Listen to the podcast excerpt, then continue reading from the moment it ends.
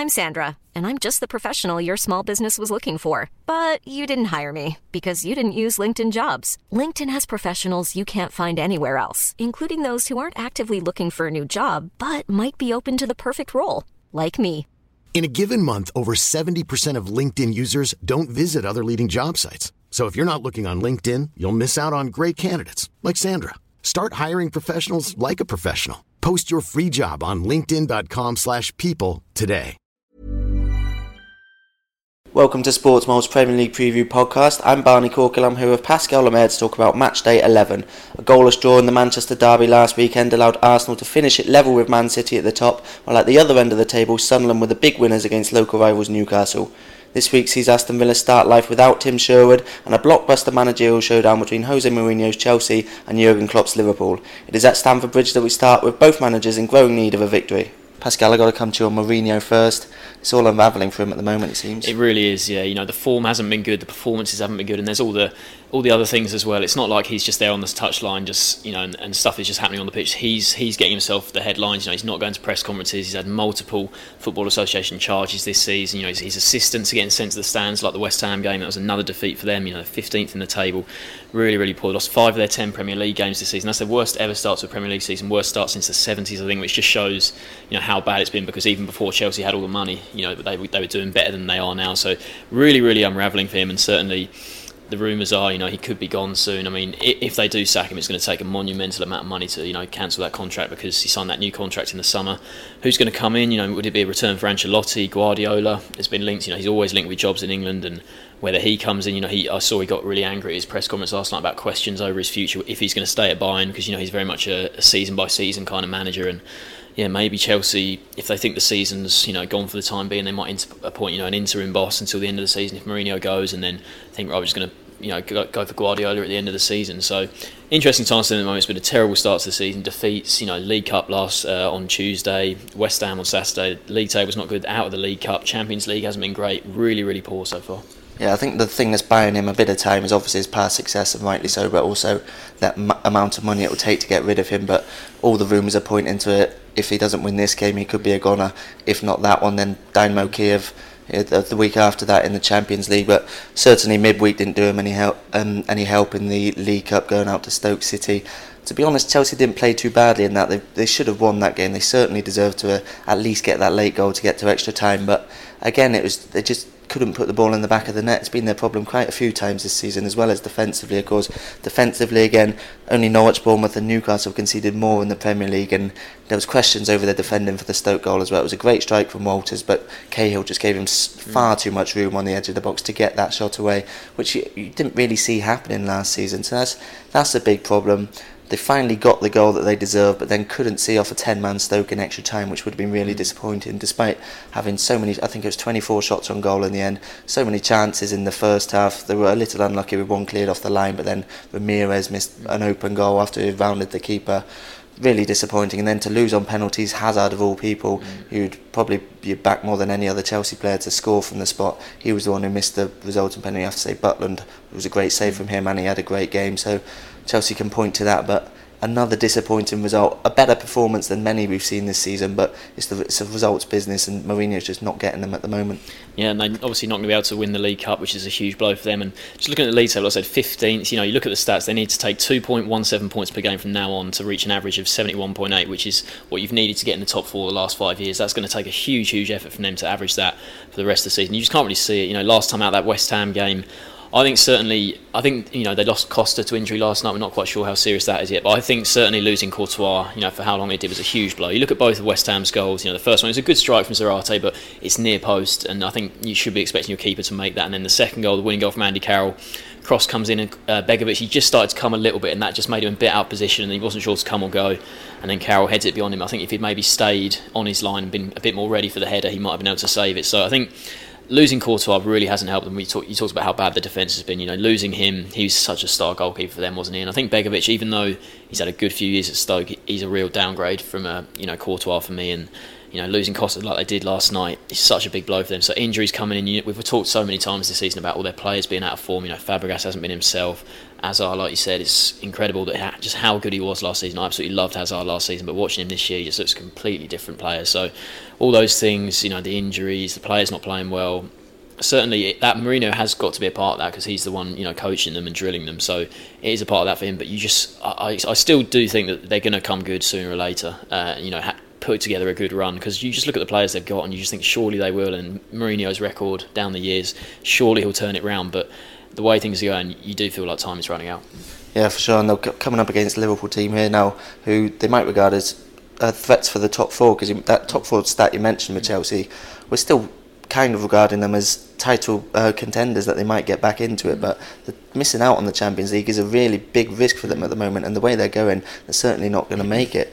The way Liverpool are going, they probably might not make it either. Because Klopp's made a bit, a bit of a inauspicious start to his time in charge as well, hasn't he? Three draws in a row so far, not the best performances in any of them. Last time out against Southampton, looked like they were going to get the win after wasn't a great performance in the first half, but Benteke came on, changed the game at half time, got a really good header to put Liverpool in front, but again they just couldn't see the game off. Mane's there was a scrappy late equaliser, but Liverpool perhaps should have done better defensively for that one. So there's three draws in a row for Klopp, five draws in a row for Liverpool, and nine in the last 12, including the one against Carlisle in the League Cup, which they went to win on penalties.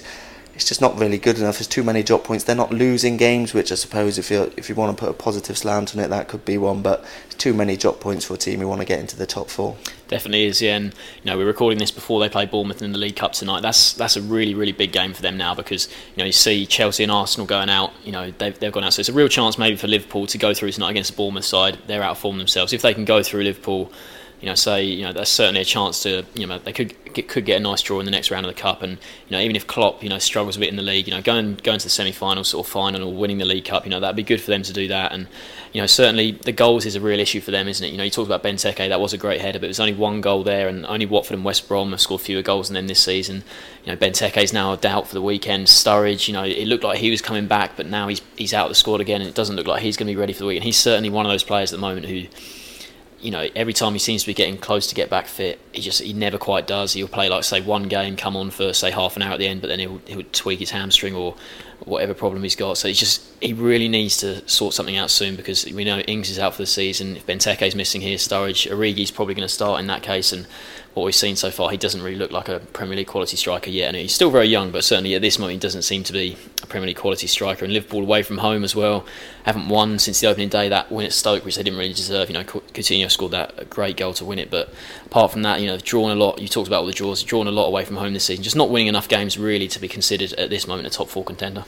Yeah, they do usually score past Chelsea, but six games since they last beat Chelsea. Which way do you see this one go? It's well, yeah, two two teams who are pretty out of form at the moment. You know, it's you certainly can see it either way. But the way things are going for Chelsea, being at home, you know, like you just mentioned their recent record against Liverpool, I'm just going to side with them to edge it two one. It's one that could go either way, couldn't it? It depends which Chelsea turn up on the day. They just haven't got the results, even when we've backed them time and time again to come good. They just haven't got them. Liverpool haven't really got going under Klopp. I think my prediction might change depending on what happens tonight in the uh, League Cup against Bournemouth, but I think I'm going to go for another Liverpool draw, one all for me. So we're going for one now Chelsea victory and a draw. On to the 3 pm kickoffs, and we start at Selhurst Park where Crystal Palace are up against Manchester United. Barney we'll start with the home side last time. It was a big game against Leicester, you know, two of the early good starters in the Premier League, but 1 0 to Leicester. How do you see it? Yeah, it was a disappointing result and a disappointing game, I think. Um, 1 0, everyone was predicting a lot of goals between two teams who have provided so many goals this season.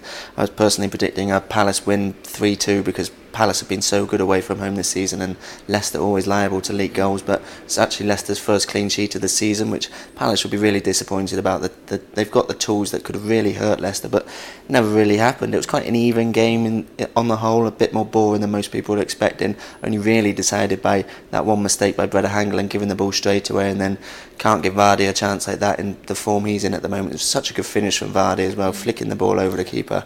I actually remember Lionel Messi doing something similar to that against Arsenal A few seasons ago in the Champions League. So a great finish from Vardy uh, to do that. But all in all, a disappointing game for Palace, uh, disappointing result for Palace especially, and it's now back-to-back uh, back-to-back defeats after three wins in a row. So Pardew want to snap themselves out of that run. Obviously, it's not going to be easy against Manchester United, but they'll back themselves in most games. They just need to get out of this form. Yeah, you've got the United game on Saturday. They face City in the League Cup in midweek. You know, so they've got two Manchester clubs, then Liverpool after that in the next three games. So it's a big sort of run coming up for the club because that was a you know disappointing defeat to Leicester. And now they've got these three you know tough games. And I know Liverpool aren't in the best of form, but you still probably back them there. So if, if they go on a bad run now, say lose all three of these, go out of the League Cup, you know, say lose two more in the league, you know, they sort of fall away a bit because you know it's been such a good start to season. But one thing they don't want to do is fall away like that. They're still sitting seventh in the table. And, you know, certainly it's still been an excellent start to season. That game against Leicester, I think it you know everyone was expecting, like I said, goals in that one. The way Palace have been playing away from home, I think it was a, it was a real disappointment. But I think maybe Pardew might try and mix it up up front. Maybe you know Dwight Gayle was suspended for that game. He could come back here. They got Connor Wickham who's close to returning as well. So maybe they need to just change something up front if they just lacked a bit of goals there. But I think certainly just looked like a bit of an off day for them. I think with the players they've got, you know the way they've been playing this season, I think you back them to come good again soon. Yeah, but that run of form they've got against the big teams will be quite worrying for Pardew because we've been mentioning their away form all season, how good it is, but their home form's not too bad. Won seven, uh, four of their seven home games this season, and the only teams they've lost to are Arsenal, Man, Man, City, and West Ham. We know how good West Ham have been, particularly away from home. They've beaten some of the, the very biggest teams in the league already this season. So they're only losing really to teams who are very good on the road and or, or the top teams. It'll be a worry coming up against Man City, Manchester United this weekend, and then Liverpool. They may not pick up too many points in that spell, which which could uh, undo a lot of their good work at the start of the season. But then after that, Sunderland and Newcastle, so things get a bit easier for them, and they'll be confident of at least bouncing back to form then. Mm. They come up against United, you know, who last weekend, you know, it was the big Manchester derby. You know, it was a big, big Sunday football, wasn't it? And that was billed as sort of the headline act, but it really disappointed. It was such such a poor game to watch back. There was very few chances. The first shot on target didn't arrive until uh, late in the second half, I think, and both teams just looked so scared of losing. I think that was the case. You know, in previous Manchester derbies in recent years, we've seen a lot of goals. You know, but this one was certainly a case of look, we don't want to lose this one. And I think for United. Being at home like they were, I think it was a bit of a missed opportunity for them because if they had won, you know, gone for it a bit more, they would have overtaken City, you know, at the top of the table there. So it was it was a big game for them. A draw is certainly not the worst result. You know, they're only two points behind them in the table, but the game itself, very few chances. You know, Rooney had another another really off day. You know, the stats after the game really looked bad for him, and he, he really needs to put himself right soon because he's still the captain of the team. He's still, you know, Van Gaal still sees him. He won't like feel questions about him. He still sees him as a really important player, but the way he's playing just isn't good enough. The one only real t- moment to talk about in the game is the penalty appeal that United had when Herrera just sort of stuck his foot in front of Sterling, got there first, but he sort of put his foot across Sterling, and I think then Sterling he couldn't really get out of the way, and it would have been really harsh to call it a penalty. I could have seen if it was given, but it would have been quite harsh, I think. But yeah, so not the best performance, but a draw, obviously not the worst result against your rivals because they don't get the three points, and you know you stay in touch with them. I think both would have been fairly content with a draw the way the match went. United, as he's mentioned, probably had the better things of most of the game, but it keeps their run of going. Run going have only lost one of their last eight games. Now drawn two in a row prior to tonight's uh, League Cup match against Middlesbrough, which probably it's a big match for Van Gaal. A couple of the big boys, Chelsea and Arsenal, both went out on on Tuesday night, so it's a good chance now for United to really uh, to get a trophy under the belt for the first time since Fergie left. The last last trophy was the Premier League title. Van Gaal, he could do with a bit of silver in his cabinet because there's been questions over the progress the team are actually making under him so far, particularly with the amount of money he's bought. You have to say their stats are look, they're, they're looking decent. You We've questioned his defence quite a few times over his tenure, but he continually has a good record at the back. No team's conceded fewer in the Premier League so far. They are the lowest scorers in the top six, and they need the likes of Rooney, you mentioned there, to really get firing because he just hasn't got going at all so far this season. Likes of Memphis, he's dropped out of the team lately. He hasn't been anywhere near the standard. Personally, I thought he'd be. I thought he'd come in and take the uh, take the lead by storm. He, he's been better in the Champions League, but even then he's been dropped out of the team against CSKA Moscow recently. So they could do with those sorts of players. Martial's gone a, a little cold lately after a fantastic start. They could do with those players finding their form again in the final third. It could be quite a good game. This, you know, United, their record against Palace really good. You know, never lost to Palace in the league, and they've won the last four games against them. Which way do you see it going?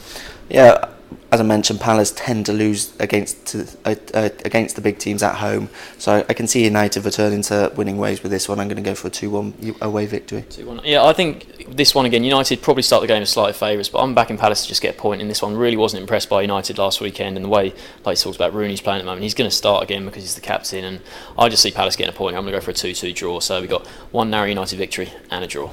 Okay, from one Manchester club to the other, and it's league leaders Manchester City taking on Norwich.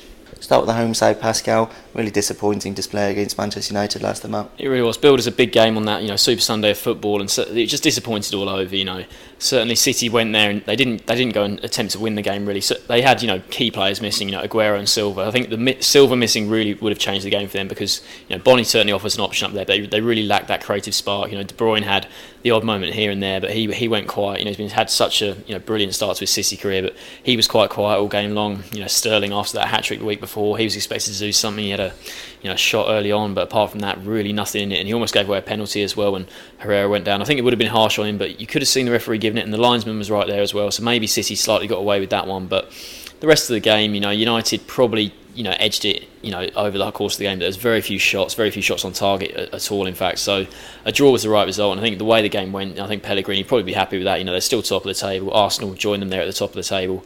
Uh, they're level on points now. They're United two back. I think it was a chance for City certainly to you know extend that lead over United. But I think a draw at Old Trafford, you know, certainly wasn't the, re- the worst result. And yeah, I mean, you know, you look at the table, still top. I think you know that's that's still a good position to be in. Obviously, they regret not pushing further ahead, but you know, it's the big game tonight as well. They got Palace in the League Cup tonight. You know, you saw Chelsea and Arsenal go out, so it's a chance for City to progress in that. You know, some big boys going out there, so they'll fancy some silverware there if they can keep going. And I think Palace, you know, they'll be favourites tonight. I think that Manchester derby, a couple of uh, City players came out after the game and said they were pretty content with that draw, the way the match went, and it did end a four game winning streak for them, which would have been disappointing to see that end, but they are now unbeaten in five games before uh, tonight's League Cup match that you mentioned. And they'll expect that run to go on because the next two after that League Cup match in Norwich, obviously this weekend, and then Aston Villa after that, two of the bottom five, and they'd expect maximum points from those. You'd expect them to get maximum points from them, even if the likes of Aguero, Silva, um, are still are still sidelined. You mentioned how key those two players they uh, are for them, but they've shown that they can score goals without them. With those, some, that five-one victory recently over Bournemouth, they can get goals, and they'd expect to get more goals against the likes of Norwich and Aston Villa. And if they can if they can get maximum points from there, they'll be hopeful of going away from Manchester United, as you mentioned, and perhaps even Arsenal. Yeah, they're the top scorers in the league, like I said, they've got 24, and no team's conceded fewer as well. So, best goal difference there, which with the way the league at the moment, that always helps. It's very close up there, you know. Arsenal and uh, City up there, then United and West Ham just behind. And you know, they've won their last three home games in all competitions, scored 11 in the last two. They had 6 1 against Newcastle, 5 1 against Bournemouth, so they're flying at home at the moment. They haven't kept clean sheet since August, though, so that's something they want to put right. You know, those games, you know, the Newcastle one, they didn't start well there, and the Bournemouth goal they scored was uh, that deflected Murray once. Joe Hart, he'll be wanting to get some more clean sheets, but in terms of the, you know, it's sort of a couple of seasons back, you know, City were just irresistible at home. Not quite as good at home last season, um, but this season they look really good at home again, and certainly that's where if they are going to win the title, you know, if they keep winning at home like they have been, scoring as many goals as they have been. Uh, you know, even without Aguero, they scored five against uh, Bournemouth, didn't they? So, and especially as they're playing Norwich here, you know, Norwich struggling a bit themselves. That City will start this game as favourites, and anything but a City win would just be a huge surprise. Yeah, they'll certainly be heavy, heavy favourites for the match, won't they? Norwich, as you mentioned, on really poor form, lost three on the bounce, and then lost uh, in the League Cup in midweek as well on penalties. Perhaps a bit unfortunate to lose that match. The Everton keeper Joel Robles was man of the match in that game, and they only went out on penalties. So perhaps unfortunate to go. And you can say they've been a bit unlucky in quite a few matches this season because they haven't played particularly badly in too many of the games. But another defeat last Saturday against West Brom it was more the same story. They had they had chances to get something out of the game. Redmond in particular looked pretty threatening as he has all season. He's been their standout uh, player so far this season, but in the end they just dropped to a 1-0 defeat against the West, West Brom side, who themselves haven't had the best start to the season. It was Salomon Rondon, a really good header from him after he'd missed a few good chances in the first half as well. So another disappointing result, but there are encouraging signs with the performance. Alex Neil said after the game, though, they need to start picking up those points, and they really do. Otherwise, they they could find themselves in trouble sooner rather than later. Yeah, they need to. I think the, the one problem they've had this season is they haven't found that you know starting striker. You know, and scored the goal uh, the week before, and then he started uh, against West Brom but couldn't get a goal. Cameron Jerome's dropped out. Lewis Grabban's still working his way back to full fitness after he went. You know, he had that AWOL incident at the start of the season where uh, he got dropped for the Rotherham Cup game, and then you know he's obviously not happy there. And Gar- they've obviously Alex Neil must have decided Gary Hooper's not good enough because he's gone on loan to Sheffield Wednesday until January. So that's an area they need to improve. And defensively as well, only Bournemouth and Newcastle have conceded more goals than Norwich. They've conceded 21 in 10. So you know they're not exactly keeping clean sheets. Only one last week, but that's where they need to improve. You know. Uh, they've only won once away from home all season. You can't see that them, them, making it two here, and that was the first one away at Sunderland when Sunderland were just all over the place in those sort of early weeks of the season. Um, you know, last time out away from home, six two against Newcastle in their last away game. You know, it, that, that game certainly watching it back, that could have easily gone a different way. That game, you know, Newcastle just basically all of their shots went in. Uh, and Norwich, they had chances, and it could have been a different result. So again, you know, away from home, they'd lost against Everton last night, but they are they are playing well. But at the moment, they're just not picking up the results, and that's obviously left them 16th in the table. And they are, you know, they really need a win, but I can't see it coming here. yeah, they, they've got a pretty poor record against Man City. Only two wins in 14 Premier League meetings between the two sides. To give them any chance? Not at all. No, I think City, even though you know Silva's still a doubt for this game, he might come back. I mean, if if he's on the periphery, he thinks Pellegrini probably won't risk him because he should be able to. You know, they should be able to beat Norwich anyway here. And even without Aguero, Bony's there, Sterling, they should still be fine. I'll go for three 0 win for them. Yeah, I completely agree. I can see it being comfortable for Man City, as I mentioned. They've still got goals in their team, the likes of De Bruyne, Sterling, Bonny.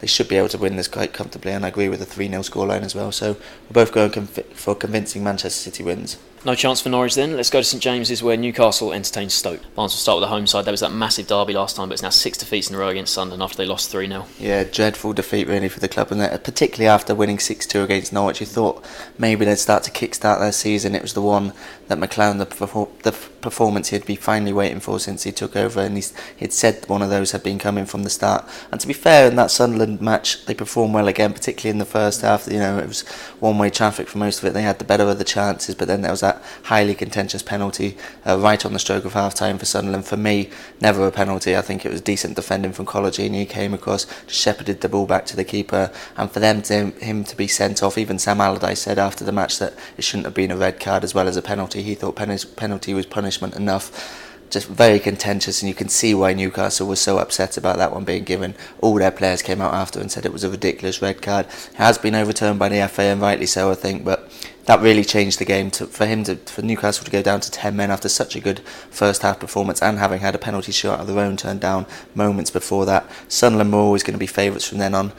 Even then, though, you didn't feel Sunderland were really home and dry until that third goal in the final 10 minutes. Newcastle, they had their chances even with, with 10 men, and McClaren can be happy with the performance they put in with 10 men, both uh, in the second half and with 11 men in the first half. But that result, that 3 0 against Sunderland, that's going to take a lot of getting over because it would have really hurt Newcastle. Definitely, and leaves them 19th in the table. That obviously sees Sunderland go above them in the bottom three as it is.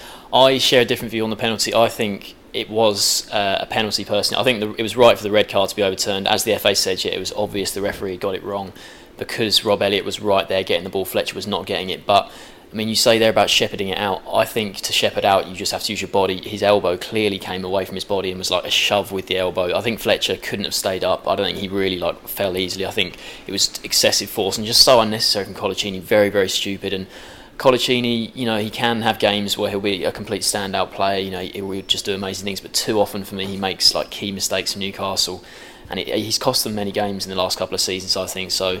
Really, really poor result for them, and certainly McClaren now back under pressure. You know, that was a big, big game for him. Obviously, it was a huge game for both managers. Allardyce, his first home game as well. So both managers, Allardyce ended up on the you know winning side, and you wonder is McClaren now back sort of in that you know one bad win away from being sacked because the Norwich game maybe bought him a bit of time, but I think certainly in this one, this is another huge game for them. Stoke at home, you know, another perhaps winnable game for them at St James's Park, and yeah, they'll need to bounce back because that defeat to Sunderland is just such a crushing blow.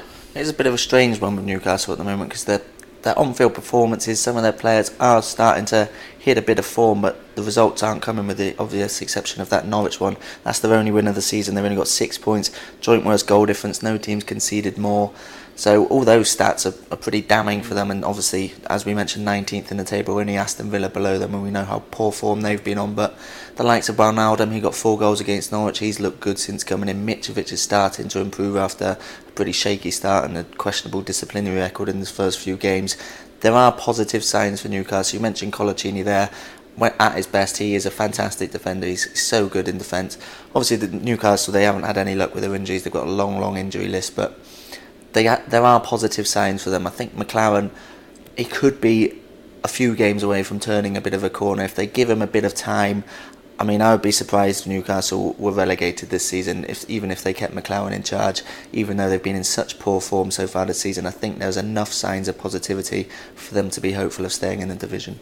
Yeah, I'm sure that's the case among the fans because they, like you said, they in, that, in the first half in that Sunderland game, they absolutely battered Sunderland. They had so many chances they couldn't quite get the goal, and then obviously the decision, you know, the game swung on that, you know, penalty decision, and I think they'll be quite confident coming up against the Stoke side here, who sit 14th in the table. Last weekend they had home against Watford. I think most people had that down as the way Stoke were playing as a home banker, but 2-0 defeat there at home against a Watford side who really struggling for goals themselves this season. It was a real surprise and you know, certainly they just weren't at their best in that game. Stoke, the goal they conceded, there was an unfortunate slip which allowed Deeney just that yard of space he needed, and he was obviously a striker quite low on confidence because he'd gone nine games without scoring a goal. So they offered, they gave him his first Premier League goal, and then the second goal was a mistake out on the wing, you know, dilly dallying on the ball, and then uh, I think Ighalo nicked it, put it into Abdi, and then Butland, you know, maybe he was expecting the pass out to Deeney or maybe a curler, but he let it in at his near post. It was a good strike from Abdi, but I think Butland we annoyed himself for letting it in at his near post. So that was a disappointing result for them, and no goals in that game. Only West Brom and Watford have scored fewer than them, so that's a you know, another bad point for Stoke. Certainly they have improved of late, but that result last weekend against Watford a really bad one.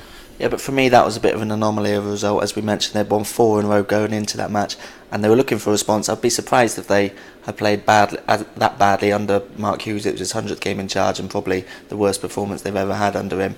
They bounced back against Chelsea in the League Cup on Tuesday night. That was a good performance. Mm perhaps a little fortunate to go into the break um, uh, still level after Chelsea had one cleared off the line. Ramirez missed an, um, an open goal. Zouma later in the game hit the post as well. So Chelsea certainly had their chances. And he mentioned Butland perhaps being at fault for that second Watford goal. For me, it was more a defensive error, obviously at the start, but then Philipp Wollscheid coming across, he was so slow to come across and actually block the shot. So I wouldn't put Butland at fault for that, but he had a fantastic performance against Chelsea. There was a number of saves, one in particular in extra time where he just tipped it. It just came off the uh, the shin of Kenedy.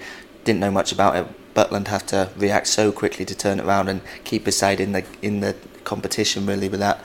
And then obviously made that fantastic save from Hazard uh, with the winning penalty, what proved to be the winning penalty. So he was back on top form. He's been in fantastic form this season, and just the defensive performance from everyone, the whole team, mm mucked in, and especially in extra time when they were down to 10 men, you would have had to give Chelsea. Uh, the, they were massive favourites after they got that late equaliser, and then Bardsley got sent off straight after that. So for Stoke to hold out for the extra 30 minutes under some heavy, heavy pressure, and the likes of Arnautovic, his work rate's been questioned mm. Um, in recent years, but he just put everything in for the team. He was he was such a good outlet for them, get, getting forward. Almost came close to winning it in extra time, actually twice for Stoke. So all round the, the team put everything into that performance. Diouf could barely stand at the final whistle because he, he had worked so hard for the team, dropping into right back after Barty got sent off. There was a definite um, response from Mark Hughes' side, and I think they'll be pretty confident. They've won the last three away games now without conceding a goal. We usually think of Stoke as being a fortress at the Britannia Stadium, but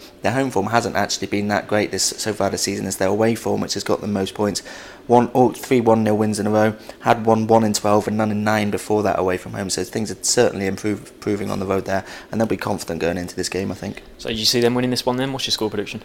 I think, as I mentioned, I think Newcastle aren't too far away from getting a good result. But after such a damning result against Sunderland and Stoke, they'll be buoyed. They might be tired from that Chelsea performance, but they'll be buoyed by the result going through to the quarterfinals at the expense of the holders in the competition. I can see Stoke nicking this one 1 0. 1 0. I'm actually going to go the other way. I think you know, playing 120 minutes, you know, the last 30 minutes with 10 men in midweek, I think that could hurt Stoke. And I just think Newcastle, I was I was really impressed with them in the first half against Sunderland. I think on another day they would have easily won that match. And just the way it went, they were a bit unlucky. Obviously, Coloccini will be able to play in this one after the red card was rescinded. So I'm going to go for a 2 1 home win. So one for Stoke and one for Newcastle. Off to South Wales, where Swansea host Arsenal at the Liberty Stadium. Pascal, the Gunners, they moved top of the table last weekend, but we've got to start a midweek. Really disappointing defeat to Sheffield Wednesday. Really was. They'd won four in a row going into that game, you know, going to a championship team. I mean, Wednesday, they, they've, they've been pretty good of late in the championship, but for Arsenal to lose 3 0 there, you know, worst defeat to lower league opposition since 1959. So a really, really poor result. And conceding three, not scoring any. You know, there was some youngsters in the lineup. Wenger always does that in the League Cup, but you know, in terms of the back, you know, the back line, yeah, Petr and goal, first choice goalkeeper who's been praised in recent weeks for his performances. Debuchy, Chambers, Mertesacker, Gibbs. You know, he's got you know, uh, they're all you know first not not necessarily his first choice players, but they're all players who are capable of playing first team football in the Premier League, good quality football, and yeah, for them to concede letting three goals the way they did, and no goals at the other end, you know, further forward, Giroud started up front, you know, and but then obviously there was there's you know not just the defeat, they had injuries as well. Oxlade Chamberlain went off early, then Walcott came on to replace him, then he had to go off you know, within a few minutes. So real, real blows there. You know, it's a lot of pressure on Giroud now up there, and had Flamini in the middle. You would have thought that his, you know, he's been in the game a long time. His sort of leadership in the middle might have helped, but didn't really. And you have to credit Wednesday really. It was a fantastic atmosphere there at Hillsborough, and you know, the first goal they scored, it was such a brilliant move. They worked it down the left, great cross uh, cut back it was, and uh, Ross Wallace with a good finish. And then after that, the other two goals they conceded both coming from sort of set piece situations. You know, Wenger will be so angry at that because you know, like like I mentioned, he had quite a senior defence out there. A lot of players who have played lots of Premier League football. For them to concede the goals they did, really, really poor result. You saw Chelsea go out last night as well, and Arsenal. You know, they're not going to be able to win that cup now, which obviously they would have fancied winning and it's just such such a blow for them to lose the way they did because, like I said, they'd won four in a row before that. You know, they beat Bayern, you know, last week midweek, and now they go and lose to Sheffield Wednesday. So uh, a bit of a crazy result, and yeah, some, they'll certainly want to bounce back from that here. And it came off the back of a, a good win against Everton. Everton never the easiest team to play. They win two one on that one. Go level on points at the top of the table. Giroud, another goal for him. Koscielny getting the goal, and the only goal they conceded was a big deflection from Ross Barkley, which very fortunate for Everton to get that goal. So a good win in the league and they're in very good form in the league. I think they, they moved top of the table for the first time in 20 months with that result against Everton. And then obviously Man City's draw in the Manchester Derby brought them back level on points. So they, they're going to this game of this weekend second. But I think the recent wins they've had, you mentioned the Bayern one there, huge victory. 3 0 against Manchester United, even the win against Everton last weekend. I think there's signs that they perhaps getting that mental toughness that has been lacking for them in recent seasons. And probably is the only thing that's prevented them from putting in a really big title challenge in recent years because they've got the ability. They always go through a spell every season when they looked unbeatable. It looked like they were going through one of those spells there until the Sheffield Wednesday result obviously should uh, has halted their momentum. But as you as you mentioned, should be looking for a big response now. They've won six of their last seven, so Wenger will be hoping that's an anomaly of a result, and you suspect it is because they've been in such good form in the league that everyone was talking about them as perhaps the biggest challengers now to Man City for the title. Yeah, you talked about the mental toughness there, and that will certainly be really put to the test after you know that defeat to Wednesday last night. They go to Swansea here, which you know Swansea had a decent win last week against Villa, and you know that's this is this isn't the easiest game. Swansea usually fairly solid at home, and then their two games after that they got that reverse tie against Bayern Munich. You know it was huge that they did beat Bayern at home because they needed prop they needed to win at least one of these two one uh, you know two games against them, and now that they have won that, there's less pressure going into this one. If they'd been beaten at the Emirates, there would have been so much pressure going into the one, you know, at the Allianz Arena. So not quite so much pressure for the Bayern one, but then after that they've got the North London derby against Spurs in the Premier League. So that's another big game. Three big games coming up for them, and like you talked about the mental toughness, it will really be tested in these next three because you know, you talk about the lead position, they are level there with City at the top. It's very close up there. You've got West Ham and Man U just behind. So with the games coming up, tough games coming up, you've got the injuries suffered last night. Oxlade, Chamberlain, Walcott. We're not quite sure how serious they are yet, so pressure going to be on Giroud up there. They've already, we know they've already not got Welbeck. You know, Wilshere, Ramsey's out as well. So, you know, it's just one of those things at the moment where you know Arsenal they always seem to get this injury spell. It's usually sort of around February time when they seem to just you know completely crumble. Maybe it's just a bit earlier this year, but they certainly it's just such a big it's a big game for this now because of just that defeat in midweek Sheffield Wednesday. They have to bounce back. Yeah, and those injuries they always shine a light on Wenger's transfer business mm. the previous summer. There was big talk about he should have brought in a striker. Giroud and Walcott not good enough. They've both been in very good form so far this season when we praised them in recent weeks. But now you look at it, as you mentioned, we don't know how long Walcott's out for. But if it's a, a, a significant spell on the sidelines, if Giroud then gets injured, mm. they could be in a bit of trouble up front. But looking ahead to this game, they're coming up against a Swansea side who they'll be a bit more confident now. They went through a torrid run of form since August, a six-game winless streak in all competitions, and then ended that with a 2-1 victory over Aston Villa. A very good victory as well. You'd ex- you would expect them to beat Villa. Villa in such poor form, but it was it felt like a must-win game at Villa. That perhaps made Villa a bit more tense, but they, the desire was certainly there, certainly from Sherwood, because he knew probably deep down that if he didn't win that game, he would lose his job, and that's how it turned out in the end. They showed good character in the end to come come come back from behind. Obviously, Ayew got the goal for Aston Villa, and then his brother got the winning goal later. Sigurdsson with a fantastic free kick. We know he's got that quality to come up with something special. So, a bit a, an important win one they perhaps would have expected considering Villa's form, but a massive victory and to finally get back to winning ways, perhaps they can start to climb the table again after what was such a good start to the season. Yeah, because there was, you know, obviously all the talk going into that game was mainly about Sherwood and whether he'd lose his job, but there was sort of murmurings of the way Swansea are playing that Monk might be on the brink, and then he just, you know, he was obviously sort of posed that a sort of question along those lines, and he completely rubbished those rumours. And certainly any talk of Monk leaving, say if Swansea had lost that game, it would have been obviously a really bad defeat, and any talk of maybe Monk going would, would be really silly because you know last season their highest ever points finishing the Premier League, and certainly they've had a couple of players going off form in sort of you know September, October. But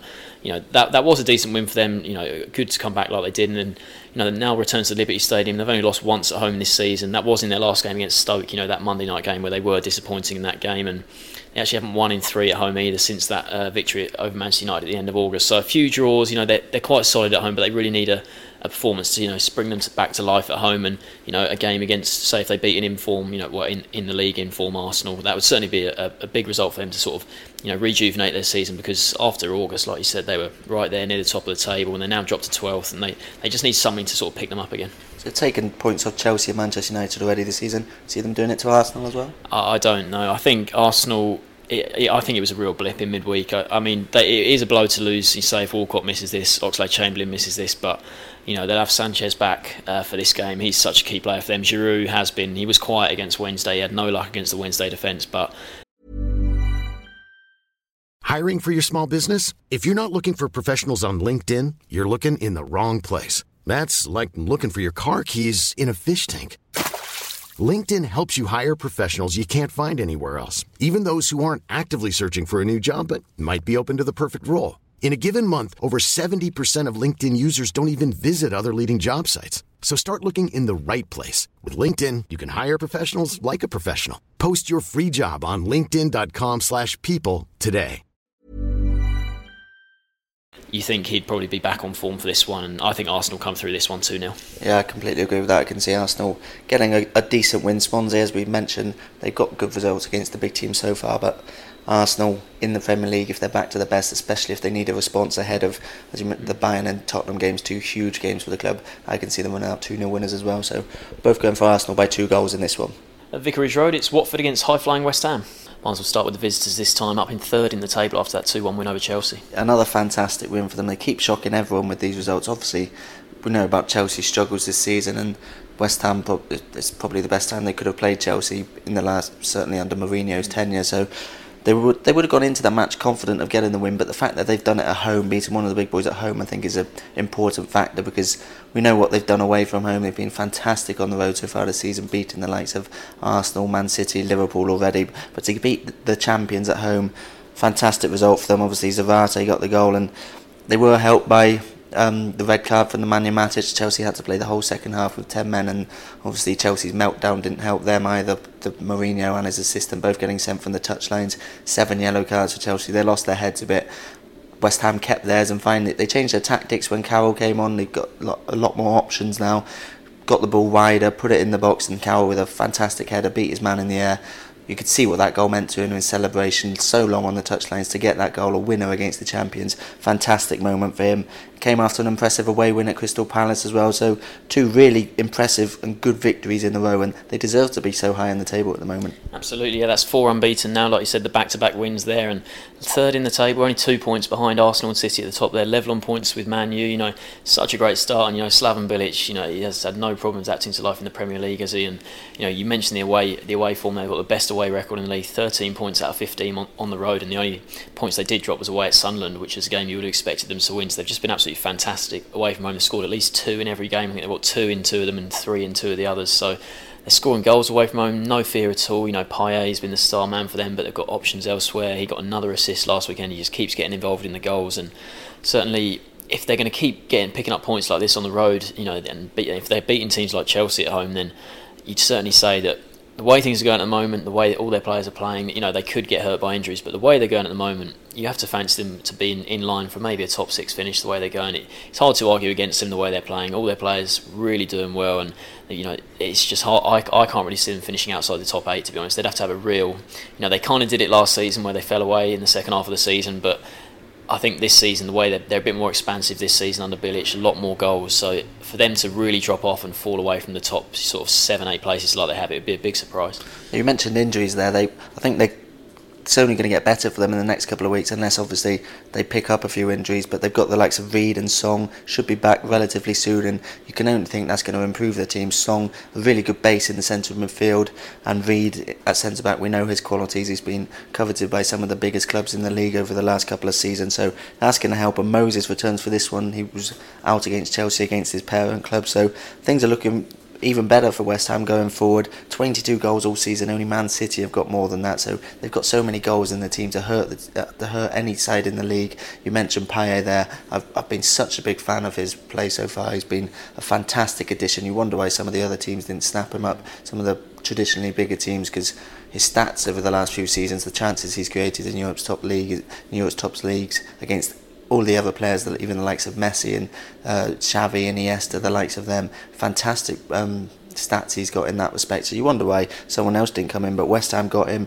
and he's they're reaping the benefits right now because him and the rest of the team are performing so well, and Bilic has got them playing very well as well. I certainly think if if Payet keeps going the way he's going, you think maybe there might be interest in January, and that's what West Ham might be a bit worried about. If he if he keeps you know adding assists, goals every week, you know, West Ham, I know they only signed him in the summer, but if someone comes in from a big load of money, it might be quite hard to resist. And he's been in such good form. Another player been in really good form is Watford's uh, Odion Ighalo. He was key again last week as Watford. It was a good win for them. They went to Stoke 1 2 0 there. Ighalo set up both goals. And I think for, for them to beat Stoke, it was really, really impressive on the road. You know, Stoke traditionally pretty good at Britannia Stadium. They'd won four in a row going into that game as well. So I think Stoke would have been confident. Watford, they were three games without a win. So everything pointed, you know, a, a, Stoke win, you know, to nil. The way Watford have been score, struggling to score goals this season, but Watford played much better. Troy Deeney opening his account, first goal in the Premier League, massive for him, and then Almen Abdi as well, who scored a lot of goals in the Championship last season. He, you know, sealed the win with that great finish at the near post after um, I think Ighalo had won it back on the left hand side. So a really, really impressive win for Watford, up to 13th. Just gives them that bit of uh, breathing space above the bottom three, and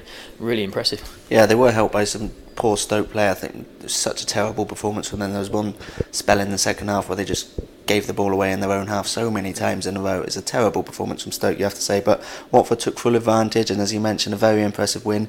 Deeney's goal is going to be a huge weight off his shoulders because we mentioned it a few weeks uh, in a row. We mentioned it last week that people were backing him to score goals. He's been in such good scoring form in the Championship over the past few seasons. I, I thought he'd suit the Premier League quite well. He's quite strong strong player. He's he's got a bit of pace about him and he knows where the goal is. So to finally get that goal off his back, it's going to be a, a big weight off his shoulders. Tenth attempt, Ighalo, as you mentioned, two assists to add to the goals he's already got this season. The big problem they've had is doing it at home in front of their own fans. They've only scored once all season in the one 0 win against Swansea, which is a surprising statistic. Really, we know that they haven't scored many goals overall, but to have only got one all, at home all season by the time you're in October, nearly November, mm. it's a shocking statistic really. They, they need to improve that. Yeah, and if you look at the recent head-to-head between these two, Watford won, won just one of the last 22 league games against West Ham, losing 17 of those. West Ham haven't lost at Vicarage Road for 30 years, winning 8 of 11 there. So, you know, both sides had a win last weekend, but West Ham probably be more confident, and the sort of head-to-head record points to them winning. Which way do you see it going? Yeah, everything does point to a West Ham win. I think it's quite interesting the way West Ham they've beaten the big teams but struggled a bit more against the smaller teams.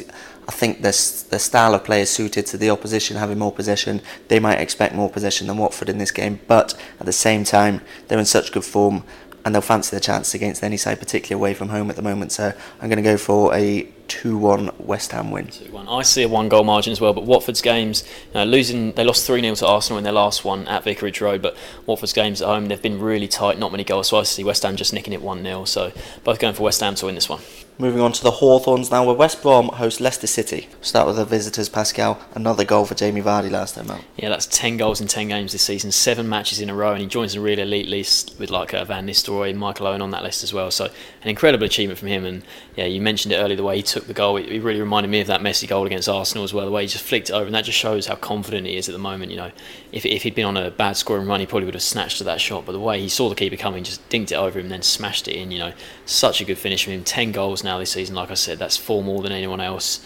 And just the way he's going, I mean, I saw a kind of ridiculous rumour yesterday that he's been sort of, you know, linked kind of to Real Madrid, which, you know, I just couldn't believe when I saw. I mean, I know he's playing well at the moment, but you know, it's, you've got to let him do it over probably a good sort of say at least maybe two seasons before you really consider him an, an elite striker like that. But certainly, fantastic performance from him. I still think he's probably going to drop off sooner or later. I still haven't brought him into my fantasy football team. I think he's going to probably drop off. But the way he's going at the moment, fantastic performances, and yeah, Leicester, you know, they're doing well, sitting fifth in the table there. It's been a great start to the season. And that game against Palace, you know, a lot of goals were expected in that one. Palace, you know, famed for their really good away record, not quite as good as say West Ham's, but still really good on the road. They've had some really impressive results this season. But for Leicester to keep a clean sheet in that one, I think it's their first clean sheet of the season, huge for them, and just a different kind of wins, the wins they have been getting this season. They've usually been outscoring teams this season, but they showed a different side to themselves there, relied on Vardy's quality in that one moment, and a really impressive victory. Yeah, there wasn't too much between the sides really over the course of the 90 minutes. Was there a mistake from uh, Brede Hangeland? Really gave Vardy the chance to get the goal, and he's never going to miss in the sort of form he's in. There was a disappointment in the midweek though. They went out of the League Cup at the hands of Hull, a Championship team, which you know the way Leicester have been playing, not many people would have really seen that coming. With the they're such a momentum-based team, and you just wonder whether that that result, losing on penalties, is gonna is gonna harm their momentum, the, the the form they've got in the Premier League. But I'd probably say not because they seem to be able to turn things around in games, even if they play badly in the first half. Something in the second half will spur them into life, and then they just seem uh, unstoppable form. As you mentioned, fifth in the table now, three points off top. No one saw that coming. Everyone saw another relegation battle, but Ranieri deserves so much credit for what he's done, and the clean sheet last time out, as you mentioned, kept the form at the moment. You can't just can't really see them being stopped so far. Mm. No, yeah, so they kept a clean sheet. They're another team that's been doing that recently, West Brom, and that's who they faced. They've had back-to-back one-nil wins over Sunderland and Norwich moving to the top half. You know, good results. Certainly, Pulis would have eyed those games. Sunderland, Norwich, you know, two teams right down there at the bottom. He would have fancied winning those both, and you know, just eked out both of them at Norwich last time. They rode their luck a little bit. Norwich did have some chances. You know, Myhill made a couple of good saves, but it was Rondon with the goal. It was good for him to get his goal, I think, because you know he, he got that goal quite early on. I think it was at Stoke when he, he sort of opened his baggies account, but since then he sort of struggled a bit. Berahino had got the couple of goals they had scored, but good for him to get a goal. Really good header as well. It was a great cross in from the left and a big win for West Brom, like I said, up to tenth in the table because it was a bit of a bit of a shaky start to the season, wasn't it? They had some poor results, and certainly they've now just sort of pushed themselves away from the drop zone, and they're looking really solid. To be fair. Yeah, it's five clean sheets in seven matches now, which is a lot more what we expect from Tony Pulis' side. There were, as you mentioned, there were a few leaky moments in the fir- in the first stages of the season, but the, that clean sheet record is a, a lot more what, what we expect from Pulis.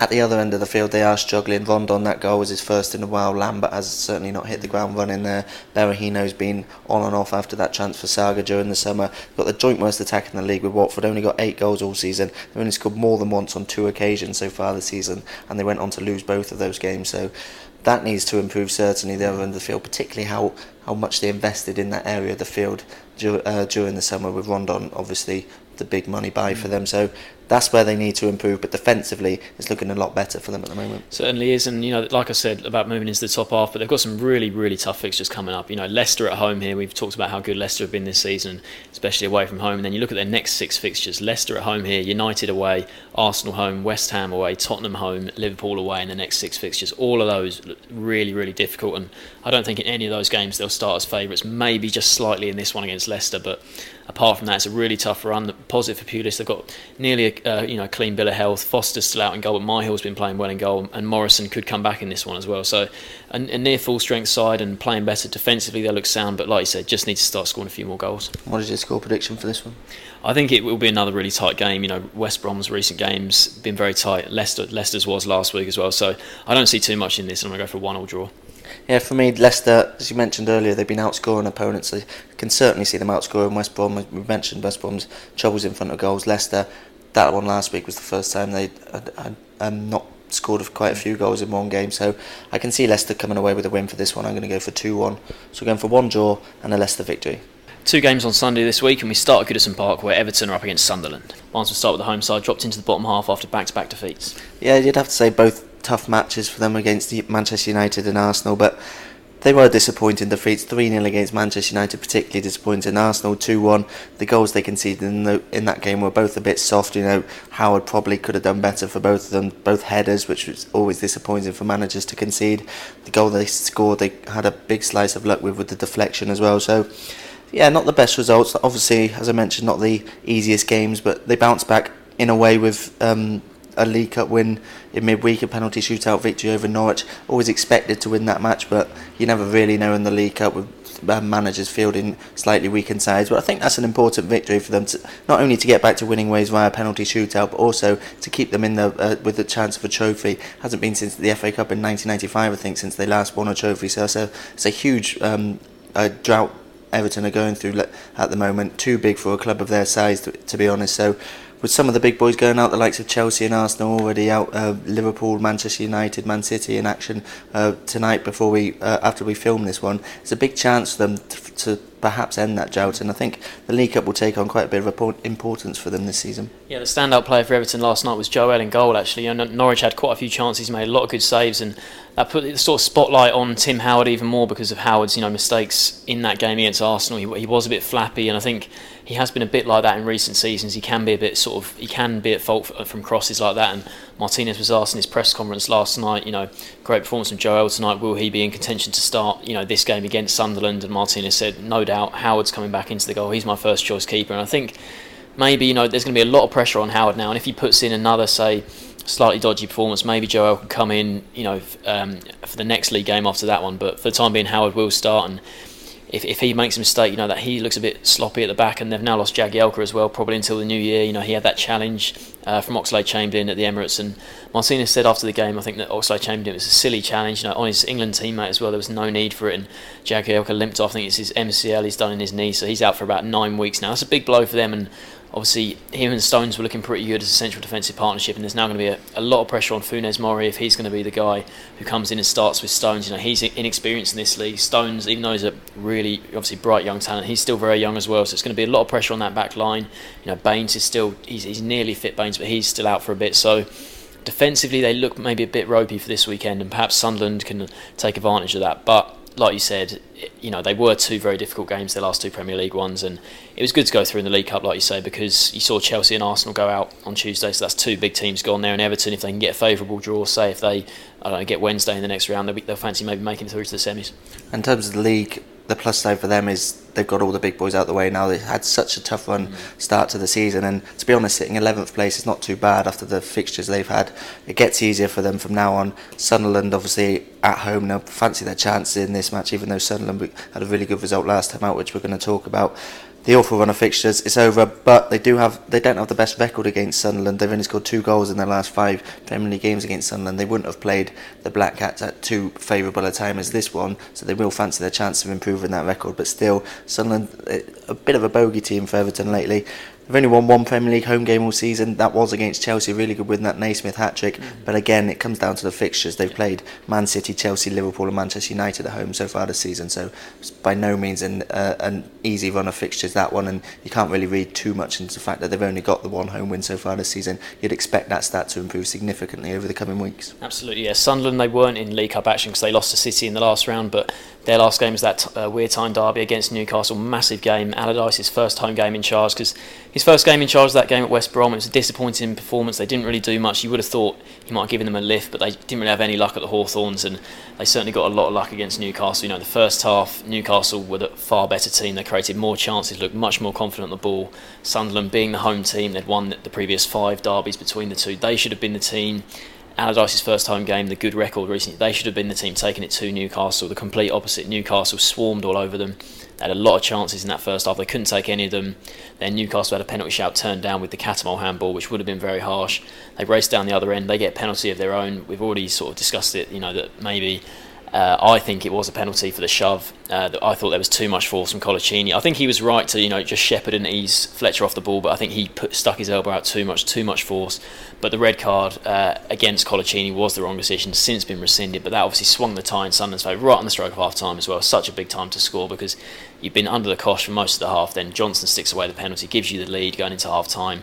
You're a man up as well, and then second half they get one goal from the set piece. Uh, it was a really good volley from M'Vila actually towards goal. Billy Jones stuck it in, and then at two 0 Newcastle just put everyone they could forward to try and get a goal. They almost did. They still created chances with ten men, but couldn't get it. And then someone get the third on the break through Fletcher. It was a brilliant ball across from Younes Kaboul, and Fletcher stuck it away. So three 0 obviously a great result for Allardyce against the rivals in his first home game. It's sort of been a trend in Sunderland's managers in recent years. You know, beating Newcastle early on in their tenure, but it wasn't the best performance by any stretch of the imagination. But a win's a win. That's a, a big weight off Allardyce's shoulders. It did flatter them a, a, quite a bit, didn't it? And they'll be careful that to make sure it doesn't paper over the cracks because everyone will be looking at that result. If you've only seen the scoreline and not the game, you'll be thinking Sunderland could be starting to get going under Allardyce because Allardyce has got a fantastic record with teams battling against relegation. He's never been relegated as a manager. A ideal manager to uh, sharpen Sunderland up, particularly at the back. So, such a good result in your second game in charge is obviously going to shine a, a, positive light on Allardyce. But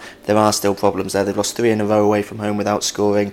defensively, we know they've been shocking for the vast majority of the season, and they're missing O'Shea and Kaboul at the moment, which was their first choice centre back partnership for quite a while, um, the early stages of the season. So that's a big problem. They've got a lot of injuries to deal with. Um, they're not they're probably not the worst hit in the league, but they're among them. They've got the likes of Borini, obviously a summer signing. Rodwell Toivonen went off in the recent game against Newcastle, so they've got injuries to deal with, and they've got they've got poor performances to deal with. Even with that result, they they need to improve their performances. Certainly a long way to go for Sunderland, I think, still. Yeah, so Everton they will start the match as favourites. Do you see them winning? I do see them winning. I, I think, as I mentioned, that Sunderland that victory over Newcastle did flatter Sunderland. If they put in a similar performance against Everton, I expect Everton to be improving at home from now on. I can see the Toffees winning this one fairly comfortably. I'm going to go for 2 0. 2 0, yeah, I think it will be comfortable for Everton as well. I think Sunderland, I think the lack of you know Phil Jagielka not being there might. Sunderland might create the odd chance. Fletcher was bright in parts last week. I think he might be able to get a goal, but I think Everton two goal winners as well. I'm going to go for a 3 1 win. So both see Everton winning this one. Moving on to Sunday's later kick-off, which is Southampton hosting Bournemouth. South Coast derby, Pascal. We'll start with the home side. One all against Liverpool last time out. Yeah, going into that game, you know, all the focus was on Jurgen Klopp. You know, his first home game in the Premier League, so all the focus was there and all the cameras on him. And certainly Southampton, you know, they sort of went under the radar going into that game. But I think the way Liverpool had been playing, Southampton might have fancied their chances there. They, you know, Liverpool weren't exactly playing well under Klopp. They had a lot of draws, and I think Southampton certainly would have thought, you know, we could get a win here. But the way the game went, a one-all draw, certainly not the worst result. Leaves them eighth in the table, which is a solid start for them, but I think in the second half, you know, the way they conceded the goal, I think you just have to give credit. You know, it was a great cross in from the right, and a Benteke, a fantastic header. It really was right into the corner. And from then on, you thought that really might have lifted Anfield, and maybe Liverpool might have pushed on to get another one, but they couldn't do that. And in the end, it was uh, Sadio Mane with that scrappy goal at the end. You know, uh, you know, he, he, got, he was in the right position, stuck it away, but then the problem was he went and got himself sent off. And I think it certainly was the tackle. Looking at back, looking back at it, it was the second bookable offence, but you know, it was the dying seconds of the game, and maybe you thought the referee could have just he shouldn't be letting him off, but it was right at the end there, and just to send him off, you know,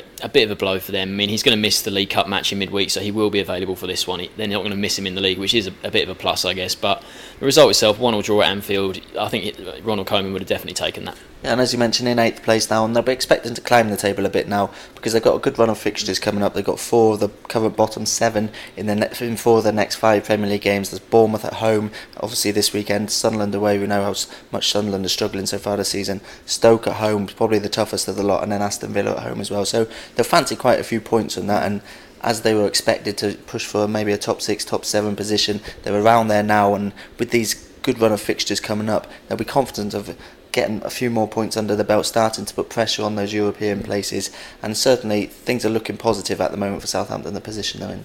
Yeah, and I think you know they face uh, Villa in the League Cup. You know tonight we're filming this before then, but you know I think with the Arsenal and Chelsea going out, you know it's a, a real chance for them in the cup because Villa at home, you know they're, they're, without a manager at the moment. That's a real chance for them to win.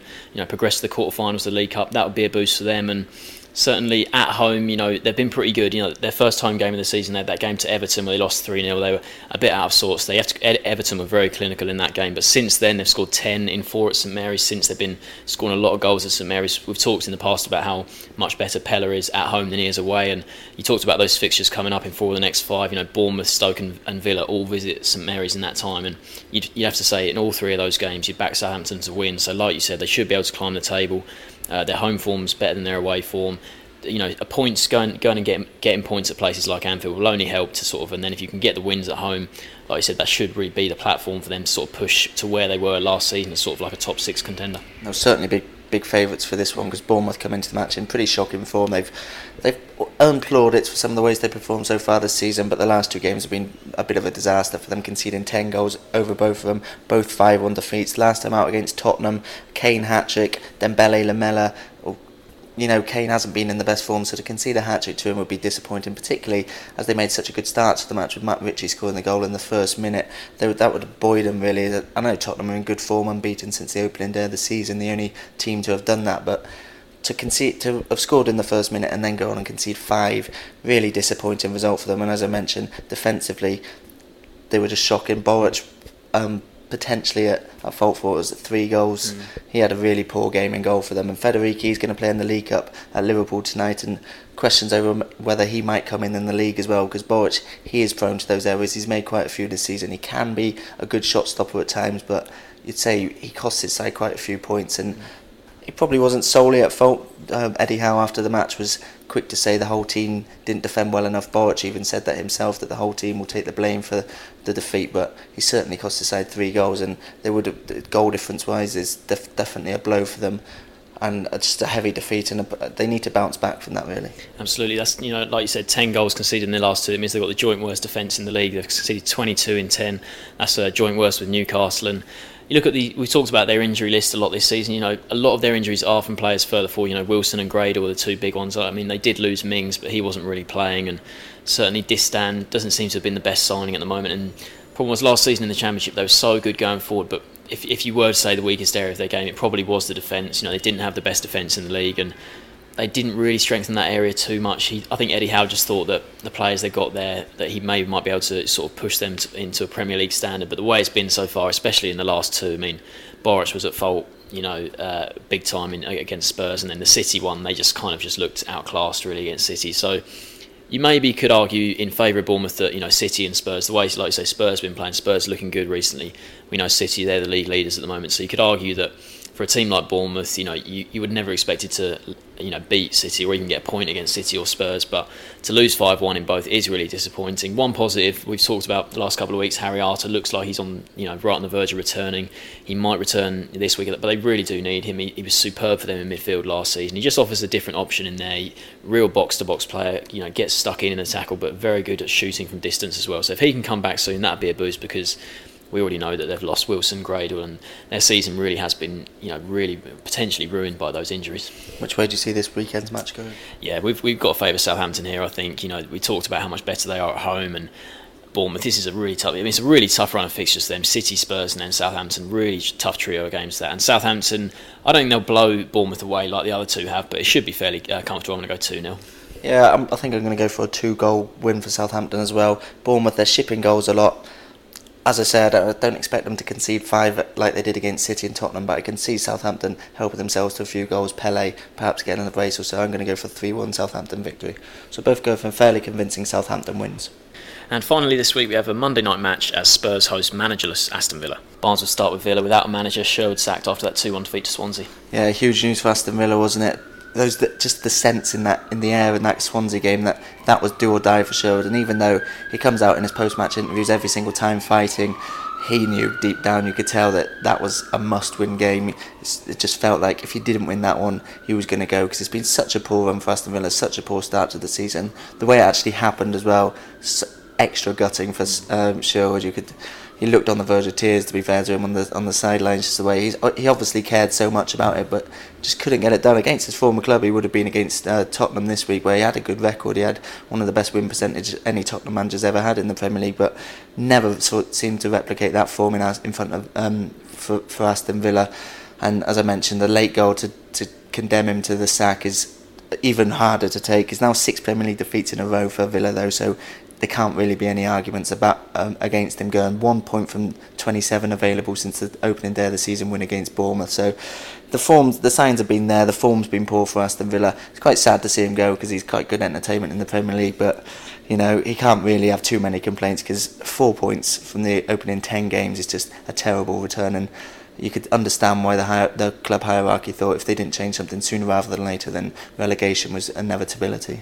Yeah, when we're recording this, there's no no new manager in as it stands at the moment. They play Southampton in the League Cup uh, later tonight, which is their first game. You know, you'd imagine that Southampton would be much more up for that than Villa. If they haven't got a new boss in, you would have thought maybe the League Cups would just be a distraction, you know, away from the relegation battle because they did drop to the bottom of the table there because you know Sunderland beat Newcastle down there at the bottom. And look at the people who have been linked with the job. Remi Garde, the odds-on favourite at the moment. Uh, former Lyon manager, that's the only managerial job he's ever had. So be a bit of a risk. You know, obviously they must be impressed with what he, if if they're that if the rumours are that strong and he's that much of a favourite, they must be obviously interested in him and they must be impressed with what he did at Lyon. But that's the only job he's had. The second favourite at the moment is Christophe Galtier, another French manager currently in charge of Saint Etienne. So that's where they're looking at the moment. I mean, personally, I think it would make more sense to go for someone who knows the Premier League better. You know, Nigel Pearson's available at the moment, so is Brendan Rodgers. I think of those two, Pearson would be more realistic because, you know, I certainly think that Villa, if if you really think you can crack it in the Premier League, I think Villa is a very attractive proposition. They're a big club, you know, huge fan base there in Birmingham. I think if you can turn them around, you could build like a you know a good legacy there at Villa because it's an excellent club. They're a big club down there, and I think I'm not sure if Rodgers would drop to that level. You know, he was Liverpool manager, one of the biggest clubs you know in the world, let alone the country. So I think I'd be very surprised if they were able to get someone like Rodgers. But I think Pearson is much more realistic, and after what he did with Leicester last season, I know you know he did fall out with the owners there, and it was a surprise to see him go from Leicester. So I think if it was me, I think Pearson would be the favourite. Maybe David Moyes, you know, if he leaves uh, Sociedad in Spain. But for me, I think Pearson would be the best choice. But as it stands, it looks like it's going to be Remi Garde. I do think David Moyes is an interesting option because his time with Everton he was fantastic um, during his period there. Obviously, didn't win any trophies, and there was a couple of seasons where they went from challenging for Europe down to battling relegation. But then he finally got a bit of consistency, and out of all of the options, he probably seems like the most likely who's going to stay there for a while, make a bit of a long-term job of it. Pearson, you might say, be able to do that. Um, he did that. He was at Leicester for a few years before getting sacked, but you know he's always been battling relegation. Aston Villa, they want to look higher aspirations for that in the long term, which is why Moyes might be a, a, a better option for me. But looking at whoever comes in, he's got a tough, uh, tough time of things. Obviously, he's not going to be in charge in time for Southampton, Southampton in the League Cup. But if they do appoint someone before this game, then they've got Tottenham obviously away, then Man City at home, Everton away, Southampton away, and Arsenal at home. That's in five of their first six matches. So that's a really tough run of fixtures to start things off. And it's not going to be easy to get them out of the relegation zone with that run of fixtures, and there's so many things that need to get sorted out attacking um, is the is the main one for them. They only Watford and West Brom have scored fewer than Villa's nine goals so far this season. Obviously lost Benteke in the summer, which is a big blow for them. Delph midfield as well. So it's going to be hard to improve that, particularly with the run of fixtures. But they simply need to do it. Mm, one of those fixtures here away at Spurs, who have been pretty good of late. Last time out, they went to Bournemouth, conceded. I think it was 47 seconds that Matt Ritchie put it in. I think Hugo Lloris, when he watches it back, he'll be annoyed at himself conceding at the near post there. But you know, Spurs hit back. You know, five-one winners in the end. Kane with his, I think it's the first time this season he scored more than one in a game. Got a hat trick, stuck away the penalty with confidence, and then a couple of other good goals there as well. So for him to get his hat trick because it was a slow start to the season for him, but he's always looked quite bright in all the games. I thought it always to me, it always looked like those goals would come eventually. And against a side like Bournemouth, very outformed themselves. No surprise to see him get on the score sheet. Dembele stuck one away, Lamela with the other. You know, Lamela's been improving this season. Eriksen was good again, very creative, hit the post with a fantastic effort from long range. So, you know, that did end a four-game winless streak in all competitions. You know, they've drawn quite a few games, and you know, I think they'll go into this game. They'll be a little bit fresher than Villa because they haven't had a League Cup game in midweek. So I think you know, point, uh, at the moment, signs for Spurs they do look good. They're up to sixth in the table with their you know good run they've been on, and yeah, you know that win last week real sort of set the platform now for I think maybe a good run going towards the top four. Yeah, it is a really good run for them at the moment, unbeaten since the opening day of the season. As you mentioned, there have been a few draws in there, so they are only sixth in the table. They've been picking up the odd win. That will be the one thing that's um, concerning Pochettino is turning those draws into victories. Because if they can do that, they really will challenge for the top four. I think pre-season conceptions of them was going to be perhaps challenging for fifth and sixth again. Top four might be once again a bit beyond them, but if they can start turning some of those draws into victories, then they're certainly within their grasp. They're only two points off the top four now, with West Ham United two points ahead of them, only five points off top of the table, and this run I don't see it coming to an end this weekend for sure. They'll be looking to carry this on as long as possible, and they're such a tough team to beat at the moment. They just need to turn some of those into victories. Yes, there could be a new man in charge at Villa by the time this game comes around, but as it stands, there's not at the moment. And whoever's there, you know, Villa, they haven't had a good run against Spurs recently. You know, they've, they've, they've only um, won one of their last 13 against Spurs. I think that was the last time they met in April, but it's a big ask for them to win this one. What's your score prediction? Yeah, assuming that Villa won't have a man in charge in time, I can see Tottenham winning quite comfortably here. It might change if Villa do get someone in because there's always a bit of a buzz around the club when a new man comes in. But for me, assuming that there's no new man in charge of Villa, I'm going to go for a 4 1 Tottenham win. 4 1. I don't see it being quite that convincing. I think even if it's the caretaker man in charge or whoever it is, surely they're going to you just focus on solely, you know, shoring things up at the back and trying not to get, you know, hammered in this game. So I think I still think Spurs will win, but I think it'll be just two 0 So both picking Spurs to win this one. That's it then, match day 11 done and dusted. Be sure to head to sportsmole.co.uk throughout the weekend for live coverage of each and every game. Thanks for listening. We'll be back next week. Planning for your next trip? Elevate your travel style with Quince. Quince has all the jet setting essentials you'll want for your next getaway, like European linen, premium luggage options, buttery soft Italian leather bags, and so much more. And it's all priced at 50 to 80% less than similar brands. Plus, Quince only works with factories that use safe and ethical manufacturing practices. Pack your bags with high-quality essentials you'll be wearing for vacations to come with Quince. Go to quince.com slash trip for free shipping and 365-day returns.